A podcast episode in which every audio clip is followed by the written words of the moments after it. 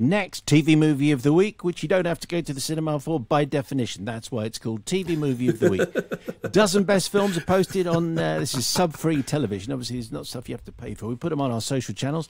Then you make your comments known. The selection this week includes Hell or High Water, Moonlight, Sorry to Bother You, Eight Mile, Wild Rose, and This Island Earth.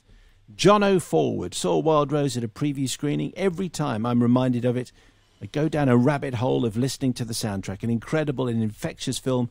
And Jessie Buckley is amazing. Mark will go for Moonlight. Uh, Nick Reed says, I mean, there's a few films this there's few films this century better than Moonlight, which should and will, of course, be Mark's pick. But can we also have a word for Wild Rose, an underseen gem with a stunning central performance from Jessie Buckley and a magnificent soundtrack? Liam Daly, that is a great selection of movies. I have to go with Sorry to Bother You, one of the most creative, original, funny, and strangest movies in the last decade. Simon Briggs says Mark will pick a Moonlight and Wild Rose double bill, but I'd go for Sorry to Bother You. More people should see it just so they can discuss how crazy it gets towards the end. And Larry Evans says there are horror films, and then there is It Follows. What is mm-hmm. our TV movie of the week? Well, I'm going to go for Sorry to Bother You for exactly the reason that was pointed out by the last emailer is that it hasn't been seen by enough people. It is a remarkable film. I mean, obviously, I love Moonlight. I, I, I really love uh, Wild Rose, and we played the diner scene from Hell or High Water just recently. But Sorry to Bother You does get forgotten about. I mean, Boots Riley, I think.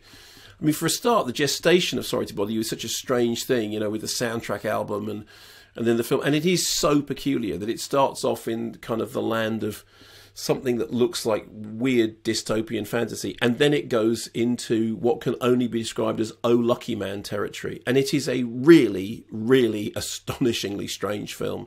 So I'm going to go for Sorry to Bother You, which is 11 at night on Sunday on BBC Two. BBC Two getting a rare BBC mention Two, for our exactly, film of the yeah. week. Uh, TV movie of the week, so bad it's bad. The four worst movies might be Mary Shelley's Frankenstein. No, No, I- that, that, I- no. What? What? It, what? What?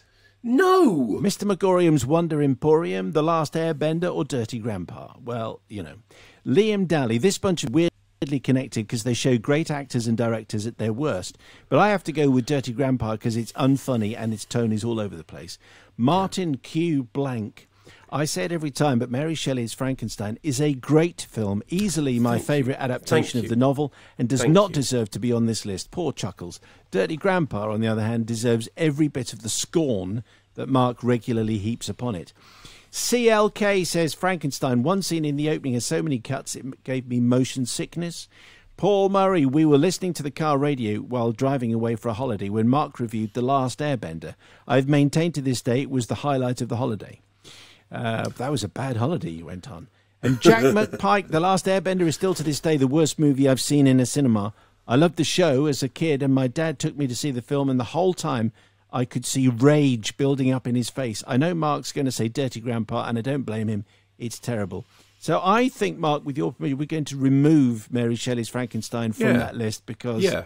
it It's is just- uh, it- It's just outrageous. The thing about the edits, as far as I remember, Mary Shelley's Frankenstein, or Kenneth Branagh's Francis Ford Coppola presents Kenneth Branagh's Mary Shelley's Frankenstein, which I really like. I'm a fan of that film. Was one of the first big features to be edited on digital. I think it was edited on Avid, and everybody at the time said, oh, "Look, look what happens when you take away physical editing," and everyone just goes mad. Uh, it, I, I, I, it's, it's a. Have you? Okay, firstly, have you read Mary Shelley's Frankenstein? The transformation scene, or the, the not the transformation, the, the you know the the bringing it alive in the book lasts half a page. It, it's literally it's just half a page. It's, you know, he does the thing, and then the and then the and then it's happened. And I I think that the tone of Mary Shelley's Frankenstein, the film, um, is completely in keeping with with the tone of the source, and I think Branagh did a great job. The only thing I think Branagh slightly regrets is how much running around with his shirt off he does. But frankly, if I had a six pack that looked like his six pack and I was directing and starring in the film, I would have done the same thing. so. Uh, what are we going to go for for the? Uh, We're going to go for Dirty Grandpa, which is foul. And when can It I avoid that? foul. Well, Dirty Grandpa, you can avoid. Well, at all times you should avoid it, but you should particularly avoid it at twenty past eleven on the evening on Monday on Film Four. Film Four, shame on you.